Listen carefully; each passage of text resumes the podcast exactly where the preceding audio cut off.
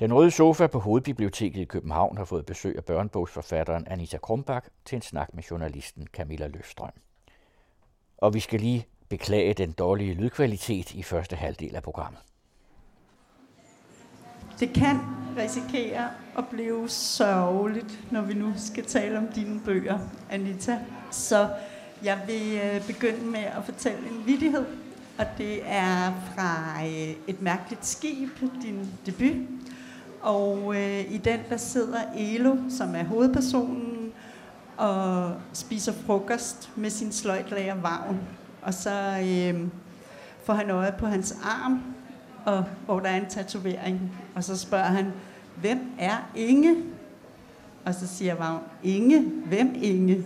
Elo peger på den gråblå tatovering, der snor sig tværs over Vagns underarm. Står der ikke Inge? Hun hed Ingeborg, men hun skred før tatovøren var færdig. ja.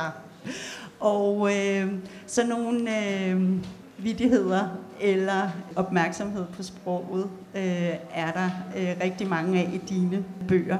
Men vi begynder med at tale om din øh, nyeste bog, som hedder Hvis Silla kunne se mig nu. Mm-hmm.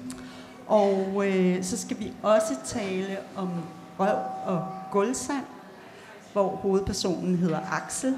I Vesilla kunne se mig nu, at hovedpersonen Solvej, og så har jeg altså nævnt Elo, som vi skal snakke om fra debuten. Så det er altså de her tre personer, som øh, ryger ind under denne her kategori, som vi har fået tema for ære fra arrangørerne, nemlig afvigere.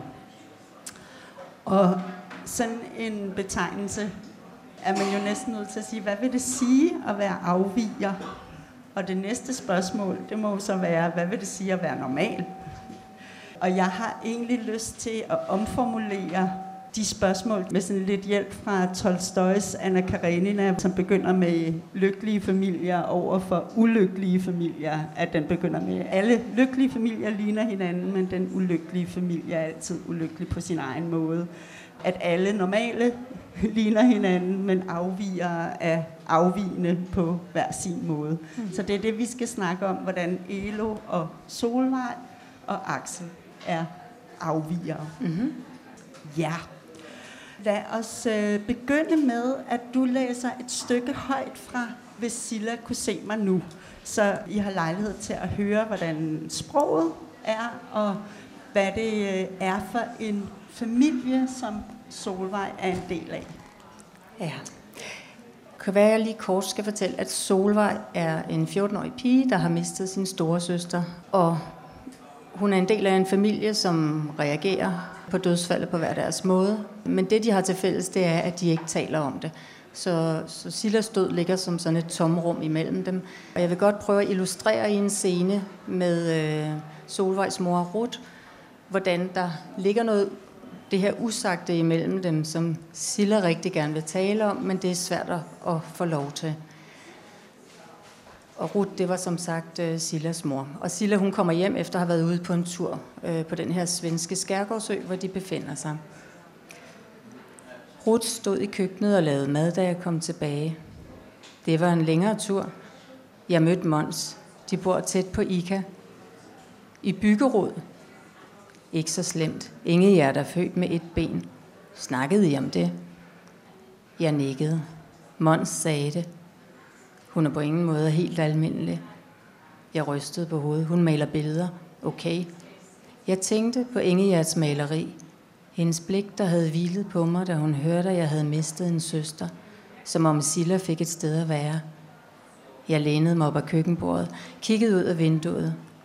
Pelle havde sat knyttesnore fast på en af de gamle havestole, sad koncentreret ved siden af Eddie, der fik ordnet hår af Martha. Lav sad bøjet over gitaren på trappen. Deres kroppe smeltede sammen til et mangehovedet dyr. Et familiedyr. Dyret havde mistet en del af sin krop. Hvorfor skreg og hylede det ikke? De har siddet sådan i timevis. Måske laver de noget til dig. Uha, Rut tændte blusset under en gryde på komfuret. Du kan ikke lide noget, der kommer fra Eddie, vel? Rut åbnede vinduet. Rut åbnede døren til køleskabet, og et øjeblik kiggede hun ud af vinduet. Jeg ved ikke, hvad han laver her. Hun smækkede køleskabslågen i, stillede en bakke med tomater på bordet. Han er jo på grund af Konrad. Jeg troede, du synes, det var en god løsning. I et kaotisk øjeblik. Nu føles det helt absurd. Det eneste, der binder os sammen med Eddie, er en elgammel hund. Rut skyllede tomaterne under vandhanen. Jeg føler mig nærmere beslægtet med elitemanden. Ham troede jeg ikke, du kunne lide. Ruth svarede ikke. Hakkede tomater på et plastikskærebræt. Konrad er jo heller ikke det eneste, der binder os sammen. Jeg fulgte en åre i køkkenbordets træ med pegefingeren. Det er det nu. Ruth vendte omkring og gik over til komfuret, hældte tomaterne på en stegepande og tændte emhætten. Hun stod i et lukket rum af larm, og jeg tænkte, om hun ville have trykket på den, hvis der havde siddet en knap på emhætten, der kunne suge hende op gennem skorstenen, langt væk fra tjørn. Og tjørn, det er så der, hvor familien holder ferie.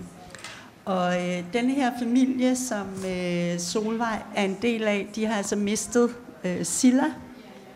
Og som du sagde, det der med, at det er en familie i sorg, og de reagerer øh, forskelligt på det her dødsfald. Det, der så sker, det er, at da de skal på ferie, så dukker Eddie op, og Eddie var Silas kæreste. Og han bliver så denne her ubudne gæst, som de får med på ferien. Ja.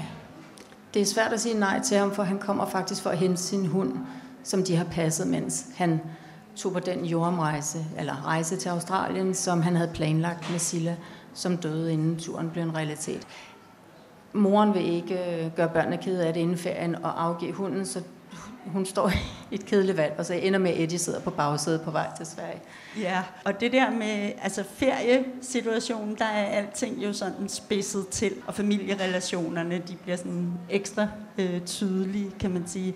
Og romanen, den øh, øh, udspiller sig så altså på den her uge, som øh, ferien øh, varer, og så med et tilbageblik øh, på den gang, da Silla øh, levede. Men Eddie, han tvinger jo ligesom, jeg ved ikke, om man kan sige direkte eller indirekte, familien til at forholde sig til Silas død.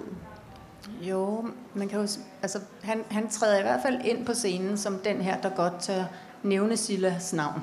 Fordi hun er faktisk en, man ikke taler om. Og øh, første gang han gør det, er Solvej også lykkelig for, at Ruth, hendes mor, er gået i seng. Fordi jeg tænker lidt, det er Ruth, der er årsag til, at Silla ikke bliver nævnt. Fordi hun, hun er så forfærdelig ked af det.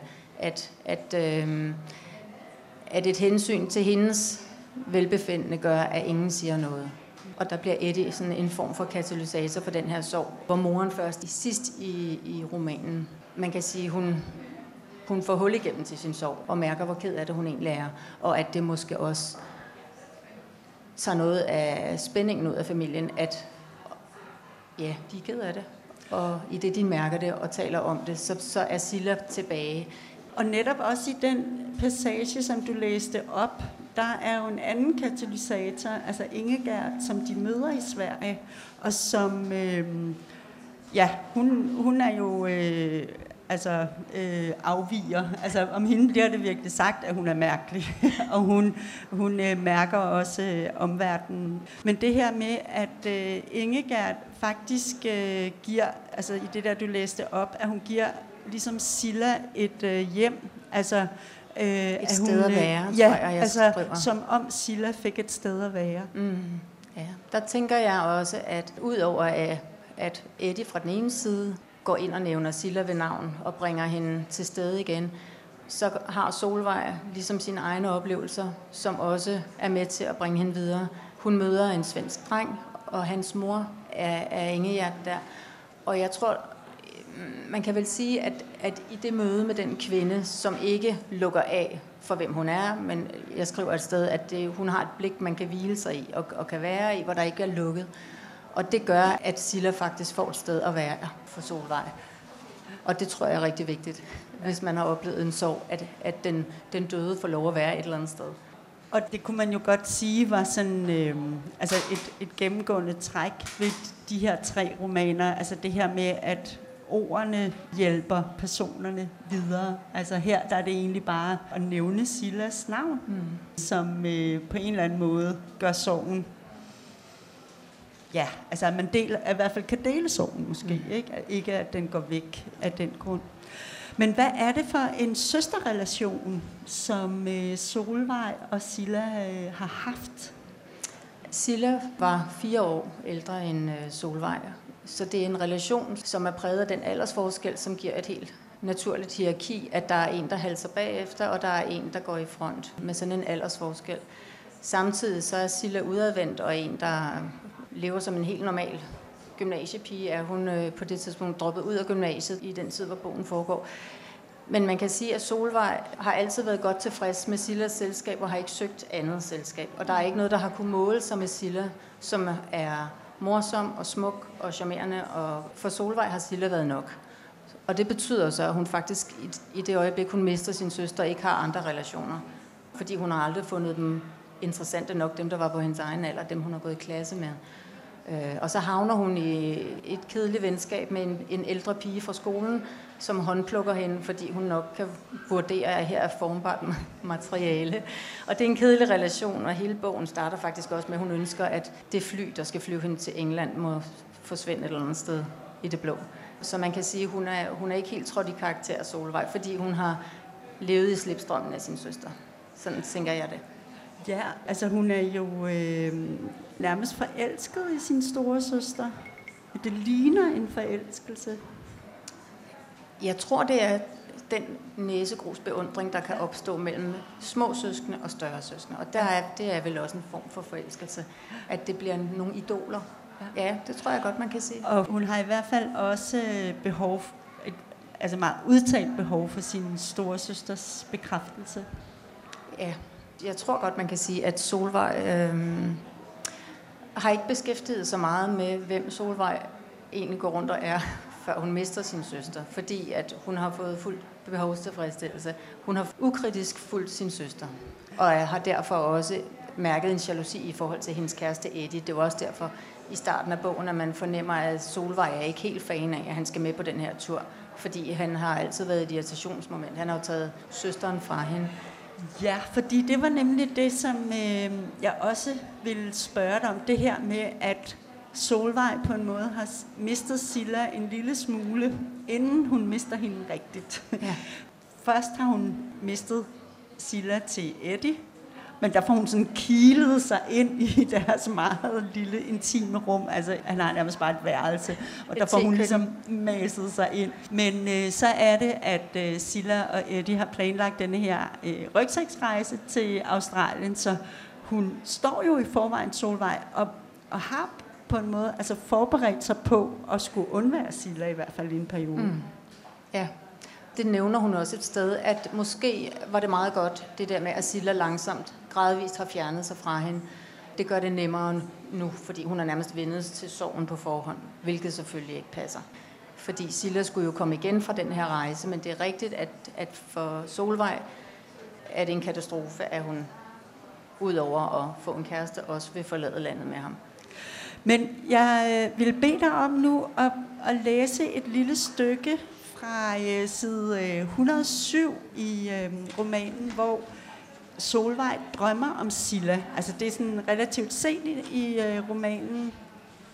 Og det er en scene, som også viser den her søsterrelation. Altså at de havde sådan et lille ritual med lykkeposer.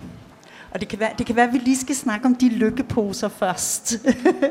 For lige det vil meget gerne tale ja, om lykkeposer. fordi øh, det er en, en ting, som øh, Solvej har med at gå og købe de her åndssvage lykkeposer til 20 kroner. Ja, altså Men det var, hun regnet det, var, ud, det kan virkelig godt betale sig. Jamen det kan det. Hvis man regner efter, har man, har man faktisk fået nogle hårnet og noget, noget tør shampoo meget, meget billigt. Øh, men det er jo en ting, hun gjorde med sin søster, da de var små. Og det er sådan en ting, hun har holdt fast i, som er et lettere afvigende træk, kunne man måske sige, men ikke desto mindre ikke. Måske ikke helt normalt. Men jeg ser mere i det, end det der at gøre et godt køb. Jeg ser også det der med at nære et håb for, at ting kan være fantastiske, at der kan gemme sig noget i den her lykkepose. At livet jo er en form for lykkepose. Ikke? Og jeg har også tænkt undervejs, at Solvej har jo altid tænkt, at Silla var den, der havde lykken. Altså, fordi hver gang hun også fik en lykkepose, var det altid de, de ting, hun havde, der var de fede. Øh, ligegyldigt hvad det var. Men hendes liv har jo også lignet det lykkelige liv, set fra Solvejs position. men sådan gik det jo alligevel ikke. Så der er et eller andet skæbnesvangert forbundet til de der poser. At man ved ikke, hvad man, man ved ikke, hvad der venter. Og så synes jeg også, at det karakteriserer Solvej på en meget fin måde, det der med, at hun ligesom forbereder sig på at blive voksen. En voksen kvinde, som har brug for håndsæbe og alle de her ja, hun er på forkant. Ja. Og det er nok fordi hun er det her bekymrede menneske, som øh, altså, hun tager sine forholdsregler for at gå fremtiden i møde. Ja, men lad os høre drømmen. Ja, det er Solvej, der drømmer om Silla. Om natten drømte jeg om Silla.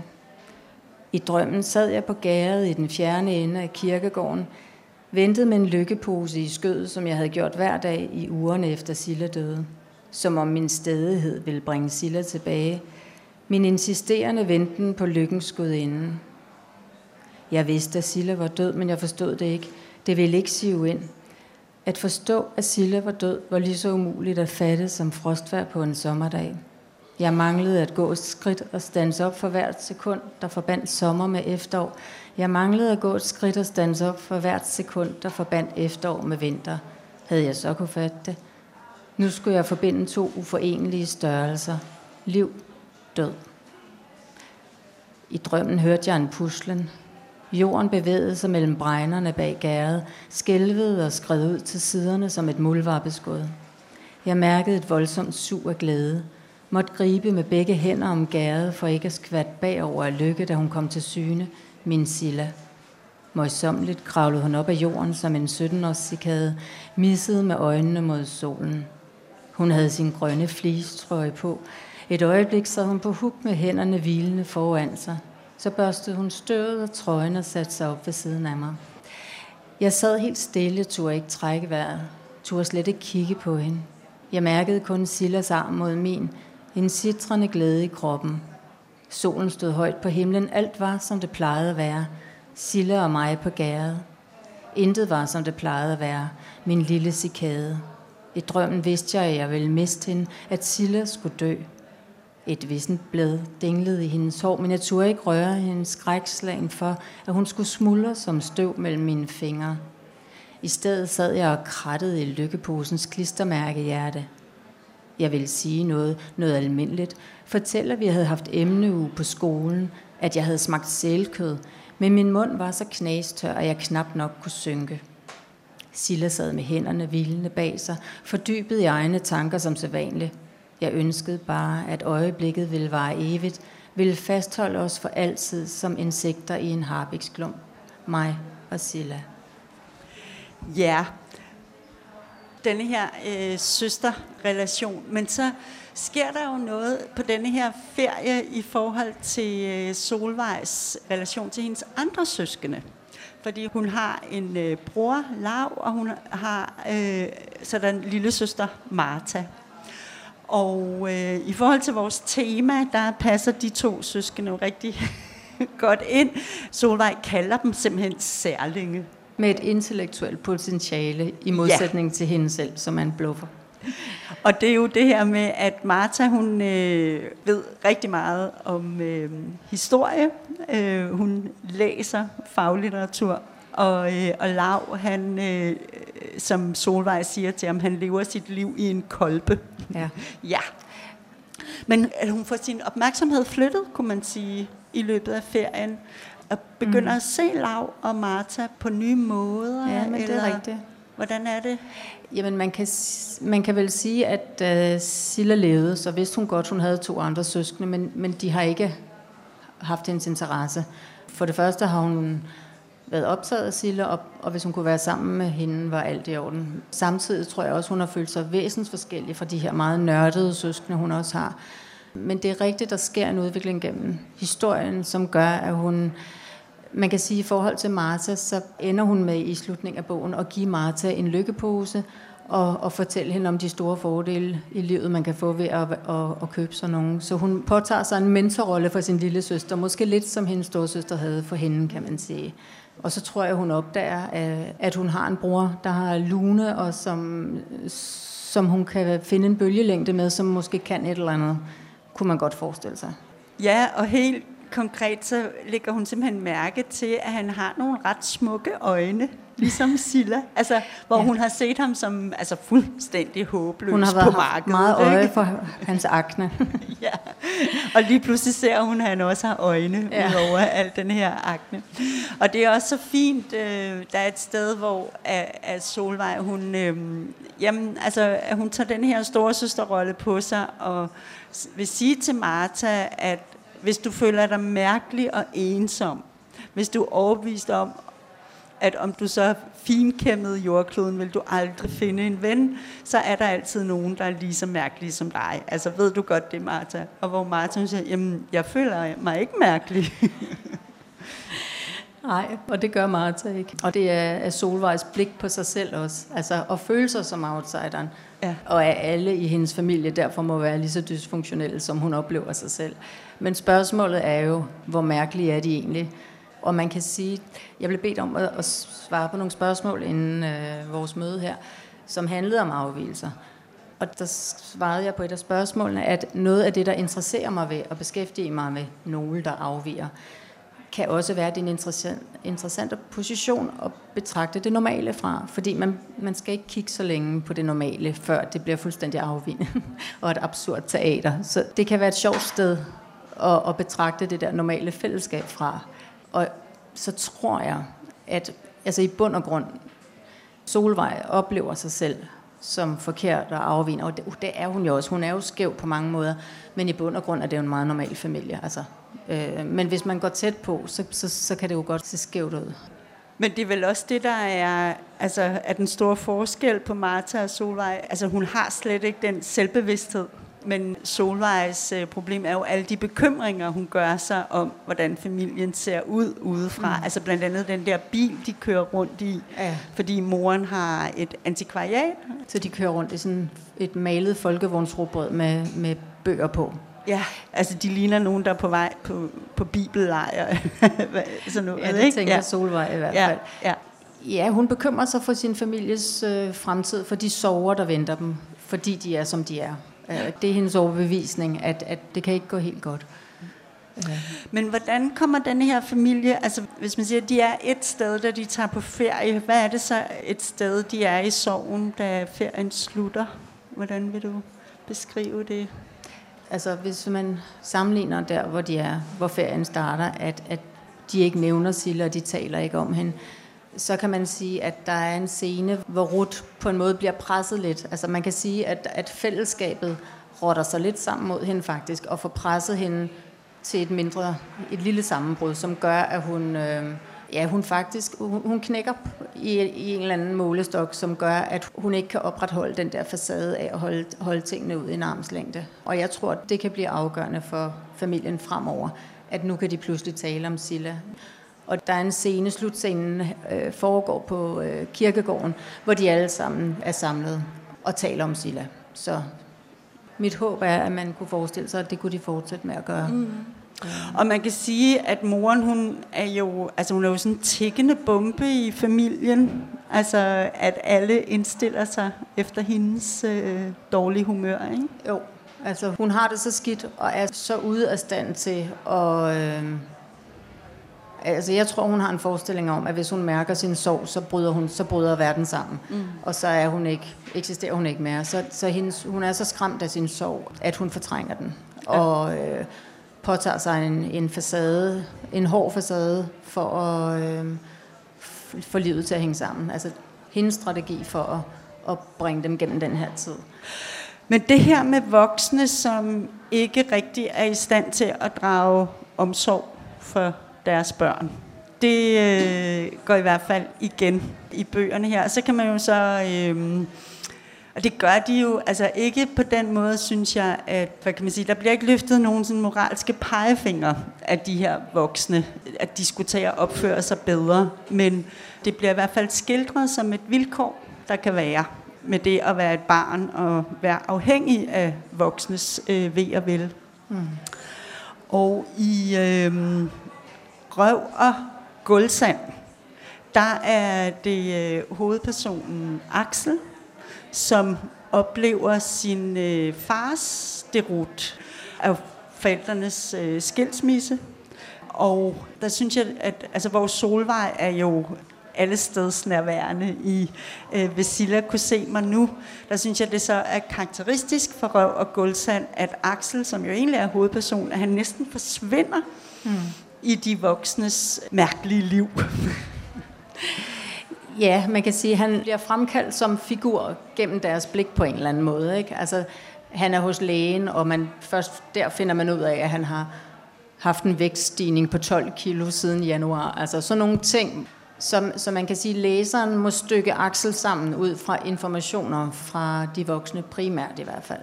Altså hvor jeg i Silla, øh, hvis Silla kunne se mig nu, var meget optaget af at være inde i det her hoved og kunne beskrive tanker og digressioner i alle mulige retninger. Det synes jeg var enormt sjovt at prøve her. Så er det er jo slet ikke tilfældet i Røv og Guldsand. Der er det nogle ydre scener, som man så kan drage et eller andet ud af. Ja, og det kan være, at vi lige skal øhm, sige et par ord om den der titel, Røv og Guldsand. Ja. Altså, selve... Det var en titel, der var ledig. den var ikke brugt før, vil jeg sige. Og jeg vil sige, det var en øh, fyr, jeg gik i folkeskole med, som gik og sagde det hele tiden, og jeg synes, det var ret irriterende at gå og sige røv og guldsand. Og så tænkte jeg, hvor kommer det egentlig fra? Og så, da jeg skrev bogen, så tænkte jeg, den der gamle vending, og det er sådan en rigtig gammel, og, altså lort og pis, altså røv og guldsand. Det er sådan et, ah, et eller andet gammelt banneri. Og på en eller anden måde, så passer det godt ind i den her historie, som jo starter i det her meget øh, fine hus med glaseret tegltag og udsigt over havet, hvor far Henning er en stor øh, mand, til hans øh, fuldstændige derut, hvor han øh, inspireret af to øh, af landevejens farnes venne, som hedder Røv og Guldsand. Nej, det passer ikke. Det er, det er dem, der bruger det her udtryk. Øh, inspireret af dem, ender med at give alt fra sig. Øh, og han ender faktisk på psykiatrisk afdeling. Men de her to farnes svende, dem møder Axel og bliver inspireret af, og det er dem, der bruger vendingen røv og guldsand. En vending, han tager så meget til sig, at ved historiens slutning, der vælger han at drage ud i verden. Han er passioneret Mærklin øh, togbygger, banebygger, sammen med sin ven Gregers. Og de penge, som øh, Axel fik af sin mors nye samlever til en fedmeoperation, dem øh, brænder han af på en tur til Göppingen for at se på Mærklin-tog. Og der siger han, at han havde ikke regnet med, da han hed Axel, at han skulle engang skulle blive en cool fyr, der hed Guldsand. Og hans ven Græker siger, så kan han godt regne ud, det er ham, der er røv, og skidt vær med det. Så, så de ender med os selv at blive til røv og guldsand, der rejser ud i verden. Og det er også bare sådan en helt... Øh, det der med sproget, altså det der med, at, at det der at kalde sig noget andet, det er som om det giver dem power. Altså ja. at kalde sig vi røv og guldsand. Ja. ja, jo, det gør det. Men der er i det hele taget i røv og guldsand, er der jo det her joviale øh, sprog med rigtig mange øh, rappe replikker, kunne man sige. Du nævnte det her med, at Henning, han er i begyndelsen af romanen, mm. altså Axels far, han er ligesom en stor mand, der laver business og øh, bor i det her store hus, og hans øh, hustru er frisør. Mm-hmm. Og øh, hun holder en stor fødselsdag for ham med telt i haven. Og, Kokken fra tv og ja, ja, ja. band. Og... og altså, ja, han er stor i slaget. Mm. Og det er hans øh, sprog faktisk også. Måske kunne det være meget fint at høre, hvordan Henning han kan lyde, mm-hmm. og så kan vi sådan tale om, hvor det sprog det så kommer fra, fordi øh, ja. det vil jeg også rigtig gerne høre dig sige noget om, hvordan du, du arbejder med replikker og ja. med sproget. Jeg vil læse et lille stykke op fra en scene, hvor Henning, Axels far, som starter med at blive fejret som stor fødselar i sit fine hus, der går ikke så lang tid, så er han faktisk blevet fyret fra sit job. Han har fået øh, besøg af en tidligere kollega, og øh, det er så her, jeg vil læse et lille stykke op. Henning rejser sig i et ryg, vælter glasset, der triller ud over bordkanten, lander blødt på gulvtæppet. Mogens, siden hvornår er du kommet på fornavn med Hvidtfeldt? Og det er altså deres fælles, den ene tidligere chef her, der henvises til, den anden stadige chef. Har du også fået jagttegn og plukket polske æren i weekenden? Henning samler glasset op, hælder vin op med en plasken. Kurt Løgum stiller sig med ryggen til stuen og stiger ud over fjorden. Jeg går ud fra, at du også var inviteret. Han vender sig om. Mugge har sat mig til at rydde op, Henning. Vi har deadlines på leverancer hver eneste dag. Det her er den eneste måde, vi kan tule det på. Den eneste måde. Hvem overtager salg? Henning tømmer glasset i lange slurke. Har du ravet det hele til dig? Glasset smadrer mod væggen. En splint lander i Axels kladehæfte, en såkaldt rumpeform. Hvorfor kom du? Skulle du have min velsignelse, dit pattebarn? Kurt Løgums ryg presser gardinet fladt mod ruden. Jeg kan requeste, om der er muligheder i mit netværk, Henning. Jeg kan godt forstå, det er svært. Svært? Er du også blevet terapeut, Løgum? Hvor mange kasketter har du stablet oven på dit grimme gedefjæs, dit netværk? Hvad fanden skulle jeg bruge dit netværk til? Tror du, jeg drømmer om en plads i vejlaget, i bordtennisklubben? Det var mig, der banede vejen for dig, dit klovdyr. Du var ikke en skid, og nu danser du tango på mine nosser. Skrub af med dig.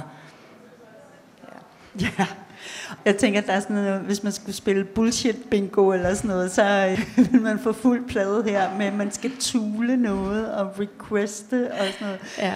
At du sådan en, der bare har kæmpe ører, når du går rundt ud i verden og lytter til, hvordan folk taler, eller hvordan... Jeg synes, det er sjovt. Altså, jeg, jeg elsker at høre sjove vendinger. Og mange af de her ord stammer fra en helt speciel formiddag. Der var en overgang, hvor jeg sad på café og arbejdede. Og der kom et kæmpe hold erhvervsfolk. Øh, jyder mødte københavnere, og de overgik hinanden i sådan nogle ord, som simpelthen var så morsomme, synes jeg. Det er helt tydeligt deres fagjargon. Altså, der var bare sådan lidt dreng i skolegården, der har et fedt ord, og næsten ikke kan vente med at komme ud og få brændt det af. Altså, det var også enormt morsomt, synes jeg. Så jeg skrev bare ned. Jeg havde verdens største øre, og rykkede tættere og tættere på, og saksede det meste derfra. Sådan noget kan jeg godt mor mor. Jeg synes, det er sjovt hvad folk går og siger. Men det er også sjovt i forhold til, øhm, hvordan man kan få øh, sproget til på en eller anden måde at dække over, hvordan man oplever øh, livet. Ikke? Altså hvor at Henning, han er hvad kan man sige, hvor langt er han i sin derut her? Han er et stykke. Eller den, ja, det han er begyndt at drikke i hvert fald. Ja, han er begyndt at drikke, og han er begyndt at kaste med glasene. Ikke? Mm. Øhm, og så har han jo alligevel, kan man sige, en sproglig sensibilitet over for det der med, at den anden begynder at tale om sit netværk. Mm. altså det er jo sådan noget, man skal bruge sit netværk. Ikke? Jo, altså man kan sige, måske er det allerede det, at han selv ikke er en del af det mere, der gør, at han pludselig ser det der sprog, som han sikkert selv talte sidste uge. Ikke? Altså, han er ikke en del af det mere, og derfor så tror jeg, at de, de viner lidt i ørerne, de der ord. Lige inden, så er der bare også et sted, hvor at Axel har en samtale med sin mor i køkkenet, og hvor at, øh, altså han finder kiks og kakaopulver frem. Men han spiser ikke sådan helt vildt sundt. Mm-hmm. Og hvor at moren hun så siger, guldroden er opfundet Axel. Ikke? Altså, det er også bare virkelig karakteristisk for den måde, familien øh, øh, taler på. Og så siger hun, og robrødet. Altså, det er også opfundet, ikke? Og så siger hun, øh, moren til ham, ja, din talemuskel er i fin form, Axel, men der er andre muskler i kroppen. Mm-hmm. Så der er også sådan en refleksion over det her joviale sprog, eller de her rappe replikker. Ja, man kan vel også sige, at det er det eneste, Axel har. Det er sproget. Han er, om, om ikke fuldstændig udelukket i sin klasse, han har jo en god ven, Græker, skal man ikke glemme, men han, han er jo en form for outsider i, i klassefællesskabet. Han, er, han kæmper med overvægt, og han, øh, han har ikke høj status, og så alligevel, så, så bruger han jo sproget til at markere sig, og er faktisk skarpere end klassens øh, fører han. Altså han er ikke uden våben her i tilværelsen, kan man sige. Men det er sproget, han, han er skarp til på en eller anden måde. Til at, mm. ja. Og der kan man jo sige, at der øh, farens øh, drukvenner, der, de her farens venne, øh, som kommer bliver inviteret ind i stuen, at deres sprog, som du også var inde på, at det er virkelig et, som øh, Axel kan tage til sig. Mm. Og deres humor, eller selvironi, altså det her med, fordi de lever under åben himmel, altså snakker de sådan om, om de ikke kan kan, om de egentlig ikke er en slags spejder. de laver jo bål. De er ikke to skide spejder, siger de, men de er spejder med en skid på. Præcis. Altså de der ordspil, dem er der mange af. Men de har så også et andet udtryk, altså som er blandt øh, vagabunder. Det her med at dele kaffekande, mm-hmm. at det er vagabundsprog. Det ja. har du også øh, indarbejdet i romanen. Jamen, det var faktisk ikke noget, jeg vidste i forvejen, men jeg, jeg læste lidt om sådan livet blandt farnes venner, og fandt ud af, at der var noget, der hedder dele kaffekanden. Og det handler om, at man deler, hvad man har. Fordi man har ikke så meget, men det, der er, det deler man. Og det synes jeg var en rigtig fin tanke, også i forhold til Øh, man kan sige, det miljø Axel er vokset op i, hvor enhver er sin egen lykkes med, må man nok sige. Og så til den vej, han vælger ved bogens slutning, hvor han øh, deler sine øh, penge til fedmeoperationen med sin bedste ven, så de kan komme på eventyr. Øh, så han er blevet inspireret af, at der er, altså man kan sige, han har opdaget, at der er også andre måder at leve på. Det vælger han. Jeg synes virkelig, det er øh, en interessant måde, som du arbejder med sproget på i forhold til de her meget øh, svære emner. Altså, vi har talt om død, altså en, en øh, ung kvinde, der dør, altså gymnasieelev, og, mm. og her en, øh, en far, som øh, mister sit job og begynder at drikke og slet ikke kan tage, altså bliver vanvittig og bliver øh, indlagt til sidst på, på lukket afdeling. Og så er der samtidig det her med at ligesom hente, hente styrke i, øh, i sproget. I, øh, hvis Silla kunne se mig nu, øh, altså det er jo øh, noget Solvej har lært af Silla, det her med, er det uoprettelig skade. Altså, ja. altså det der med at, og, og så ligesom at få afgjort, når der er noget, man er ked af, er det så en uoprettelig skade. Mm. Og jeg kom til at tænke på, at det, altså det lyder næsten ligesom, når man på hospitaler og i journaler skriver uforudsete hændelser. Ikke? Altså, at det er faktisk, når folk de dør på hospitalet, fordi ja. de er blevet fejlbehandlet. Og så kan det bare hedde sådan noget som uforudsete hændelser. Ja. Det passer jo slet ikke med det, der i virkeligheden er sket. Men der er sådan en...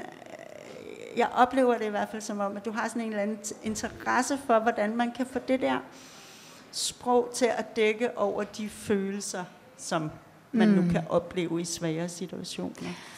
Ja, jeg tænker i hvert fald, Silas vending her er, man kan sige, det er et, en, en vending, der dækker det over et meget, meget stort bredt område, fordi det er kun død og ødelæggelse, der ligger udenfor. Så man kan sige, i, i Solvejs hverdagsliv, hvis der er noget, hun er ked af, har hun begået uoprettelig skade. Det har man heldigvis rigtig, rigtig sjældent. Og det kan altså fjerne de fleste af hendes mavepiner. Og det, der er tilbage, det er så det, der sorterer under småtingsafdelingen. Øh, så på den der måde at dele ind, ja, det er jo en form en, en måde, hun sådan bearbejder sine mentale øh, bekymringer. Ja, men netop også det der med, at, du så, altså, at det andet, det hedder så småtingsafdelingen. Ikke? Mm. Altså igen, at det ligger i, øh, i sproget og give tingene deres rette navn, for mm. at man ligesom kan forstå, hvad det er. Vi skal også nå at tale om øh, Elo, mm-hmm. som øh, er hovedpersonen i øh, din øh, debutroman Et mærkeligt skib. Når man kigger på de her tre bøger, så kan man sige, at den første var meget kort, og den næste er lidt længere, og den tredje er kæmpestor og lang. Simpelthen så lang. Det er i hvert fald en personlig rekord. ja. På 139 Ej, sider, tror jeg. Ja, 139 sider. Altså du har i hvert fald, selvom nu sidder vi jo sådan tematisk også og snakker om de her romaner, og der har de jo rigtig meget til fælles, og det har de også i det sproglige arbejde, men der er også en stor forskel på den der meget knappe stil, der er mm. i øh, et mærkeligt skib, og så til den måde Solvejs tanker ligesom får lov at flyde mm. i Vesilla kunne se mig nu. Men et mærkeligt skib, det er din debut. Ja. Det er jo nogle år siden. ja, ja, jeg tror det er 10 år siden. Jeg gik på forfatterskolen for børnelitteratur, og der øh, påbegynder man et romanprojekt. Det var sådan en meget, meget lille roman, men ikke desto mindre var det mit bud, på, som jeg næsten nåede at skrive færdig, mens jeg gik på skolen. Elo her, han bor sammen med sin far, som arbejder i hallen, mm-hmm. i svømmehallen. Der er ikke så tit, at der er varm mad til aftensmad hjemme hos dem. Og øhm, Elo, han, øh, der flytter en ny familie til lige i nærheden. Og Elo, han øh, får sådan langsomt smydet sig ind mm-hmm. i mhm. den familie, og er virke, altså bliver efterhånden en, en ubuden gæst. Øh, præcis som, som Eddie øh, bliver på sommerferien der ja. i, den, øh, i Vesilla kunne se mig nu. Men jeg synes, at det kan være meget godt at tale om den roman ud fra sådan to meget, tror jeg, velkendte begivenheder i børnefamilier. Og den ene, det er det der med øh, gaver, som børn selv har lavet, som de giver til deres forældre, og hvor reglen er, at forældrene skal blive glade for dem, mm. og sige, at de er vel nok flotte, og de skal have dem stående fremme. Ja. De skal ikke ned i pulterkammeret. Og den anden begivenhed, det er øh, det, der hedder aktiviteter, som voksne synes er rigtig spændende, og som de slæber børnene med til. Mm. Og i et mærkeligt skib er det en svampetur. Mm-hmm. Og det, jeg vil frem til med de to begivenheder, det er, at det er lige præcis der, Elo, han prøver at kile sig ind i familien. For han kommer hjem hos familien, og så øh, annoncerer forældrene den næste svampetur. Og deres biologiske sønner, som de har to af, de er ikke specielt begejstrede. Mm. Men så er det jo, at Elo han kan sige, jeg vil gerne på svampetur. Mm. Jeg tror, han øh, helt intuitivt ser her er muligheden for at spille den interesserede søn, som de desværre ikke har fået. Men sådan to totalt svampeintolerante typer der. Så han leder efter enhver sprække, hvor han kan byde ind med noget, noget andet, noget, der kan overgå deres sønner. Altså, han er ikke gæst i deres hjem særlig længe. Det skal sige, det er en ny familie, der er flyttet til byen. Deres ældste dreng kommer i Elos klasse, og via noget skolearbejde kommer han hjem hos dem og møder moren Susanne. Og jeg vil sige, at det er hans øh, længsel efter den mor, han ikke selv har derhjemme, der gør, at han vil sætte alt ind på at blive værdsat og få en, en, en plads i solen i den her familie. Ja, øhm. og den måde, som du har skrevet det frem på, altså det er jo lige før, at det øh, er lige så komprimeret, som øh, lyrik kan være komprimeret. Ikke? Altså at øh, der er ingen mellemregninger og ingen forklaringer. Det er sådan mm. bare helt nøgternt, at man ligesom bliver vidne til, at Elo for eksempel siger, jeg vil gerne med på svampetur. Ja. Det er meget sådan nogle scener afløst af hinanden, som egentlig bare er ydre mm. øh, registreringer, som er selvfølgelig noget, noget dialog indimellem, men øh, man er jo ikke inde i Elos hoved på noget tidspunkt, og Elo tænkte også, det, var, det ville godt nok være hyggeligt at komme med på svampetur. Det, altså, det, det er læserens job at finde ud af, hvad der foregår gennem øh, samtalerne, og hvad der, hvad der udspiller sig.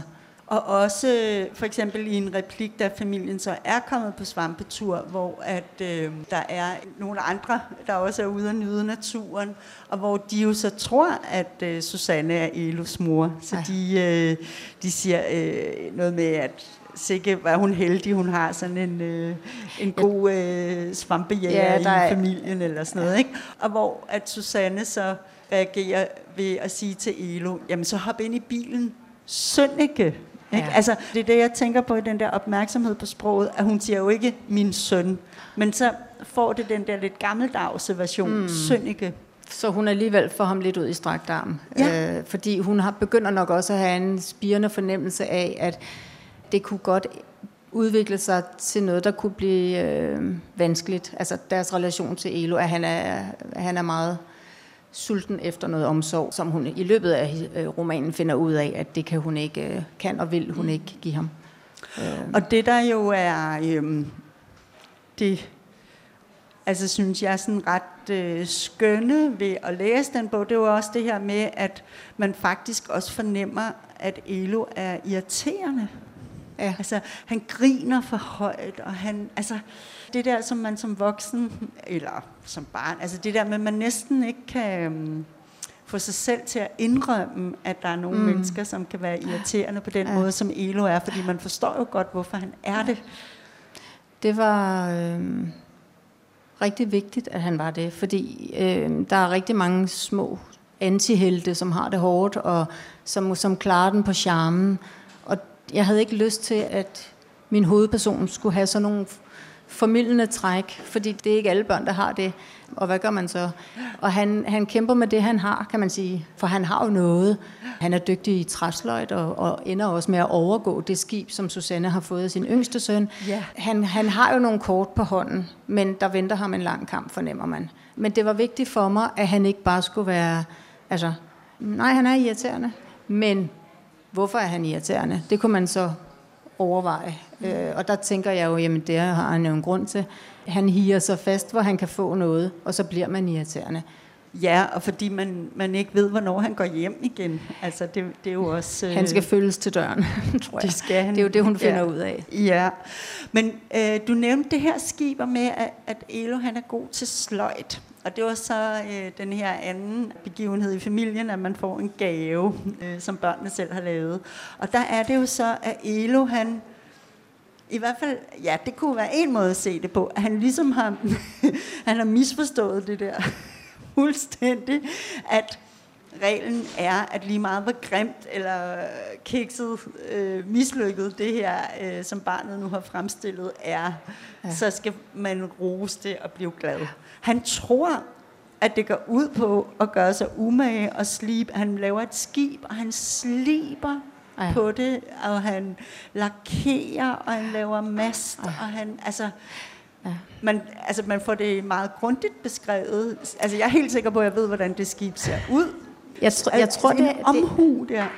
Jeg tror, det er øh, igen der, hvor, hvor Elo ser en sprække, hvor han kan kile sig ind, fordi Susannes søns skib er jo bare en træklods med en pind i, og, og som Elo jo kun har hån til overs for. Og han tror altså, som du siger, så er der noget, han har overset, men han tror, at ved at skabe et smukkere skib, at så kan han også få Susannes kærlighed, og så kan øh, lillebror ryge ud i skyggen. Og sådan er verden jo altså ikke skruet sammen. Men det er nok på et ubevidst plan, det der er hans drivkraft for at lægge så meget energi i det her skib. At det skal, fight, det, det skal hive det andet ned fra hylden. Ja, og Elos øh, skib, det øh, havner jo så i pulterkammeret, fordi mm. det er jo ikke Susannes biologiske søn, der har lavet det. Det er jo bare en irriterende klassekammerat. Ja, ja. ja. Hvordan kunne du nænde det? Nej, nej, det kunne, det, det kunne, man kan sige, det, det, det måtte gå sådan. Det måtte det gå måtte, sådan. fordi altså, den der med at, at søge om adoption, og Elo kunne blive deres tredje søn, det ville være for urealistisk. Det lå ligesom ikke i kortene, så skulle Nej. Elo også være Nej. en anden, end han var. Nej, det, så for sådan en som ham, så var, så var det den hårde vej. Ja. Men øh, man kan også sige, sådan en erkendelse, at der er en lukket dør, kan jo også være med til at bringe ham videre, at det er ikke en mulighed. Mm. Han, han skal klare sig med det, han har på bedste vis. Ja. Men jeg synes, der er nogle spændende ting sådan, i forhold til det her med de mange betydninger, som en tekst kan kaste af sig. At du skriver øh, realistiske romaner, mm-hmm. men vi har snakket om lykkeposer, og vi har øh, nu taler vi om et skib. Altså, og det er jo øh, helt konkrete genstande, som optræder i romanerne. Altså, lykkepose, det er en lykkepose, og et skib er et skib, som en dreng har lavet i sløjt. Mm. Fordi de fylder så meget, og betyder, får en betydning for de her personer, så får de ligesom noget mere betydning, eller hvordan tænker du på det? Altså et skib, det er jo ligesom håb, og, altså i sådan nogle, altså mm. kunne man sige, sådan traditionelt at det lige blev et skib, ved jeg ikke helt, om jeg var bevidst om. Altså, at det også kunne have været øh, et træ, eller det kunne, nu er det næsten ligegyldigt, hvad man nævner, kan man jo også læse alt muligt ind i det, kan man se. Ikke? Men det, det gav god mening, som jeg skrev bogen, at det skulle være et skib, for det skulle også kunne være noget, der kunne bevæge sig videre. Som en form for billede på Elos liv, fordi øh, bogen slutter også med, at, at han stjæler sit skib tilbage fra pulterkammeret og løber ned til en å og sætter det i vandet. Og det starter med at kile sig fast og ligge øh, underdrejet, men retter sig faktisk op med sin knækkede mast og, og slinger ned af, af åen. Så det bliver jo en form for billede på et lille håb. Det kommer til at symbolisere et håb for Elo, synes jeg. Det er det, jeg selv har tænkt i hvert fald. Ja. Fordi ellers kunne det blive en meget, meget trist bog. Og det er det til dels, men det er bare ikke lige så trist, hvis der er håb.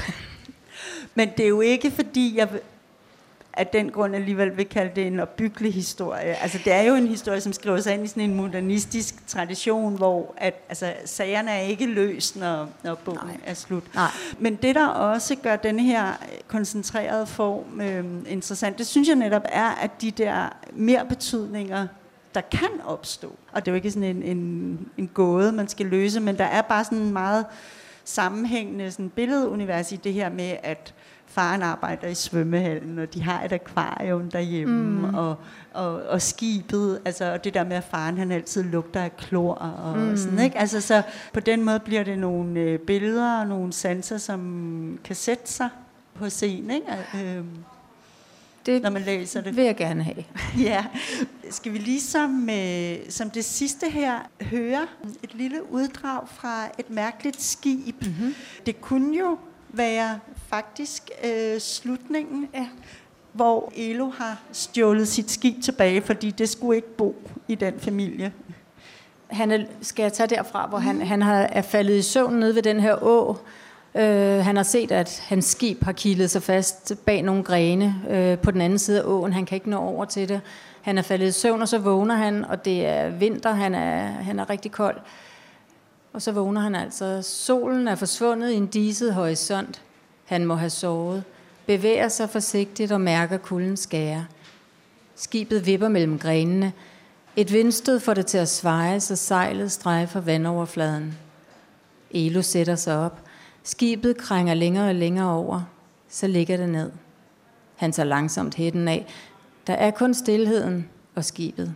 En krusning på vandet. Et vindpust. I en glidende bevægelse retter skibet sig op, vugger fra side til side, så bagenden drejer rundt og ud. Kun en spinkel gren holder det tilbage, bøjer sig smidigt. Skibet glider ned ad åen, sidelæns, snor rundt. Elo følger efter på bredden, slinger på stive ben. Han ser skibet, der sejler. Sejlet er en stridende vinge. Han kan ikke lade være med at grine. Et mærkeligt skib. Ja, det var slutningen på et mærkeligt skib, og det var også øh, slutningen på seancen her. Tusind tak til dig, Anita Krumbak. For Selv tak. Camilla Løfstrøm.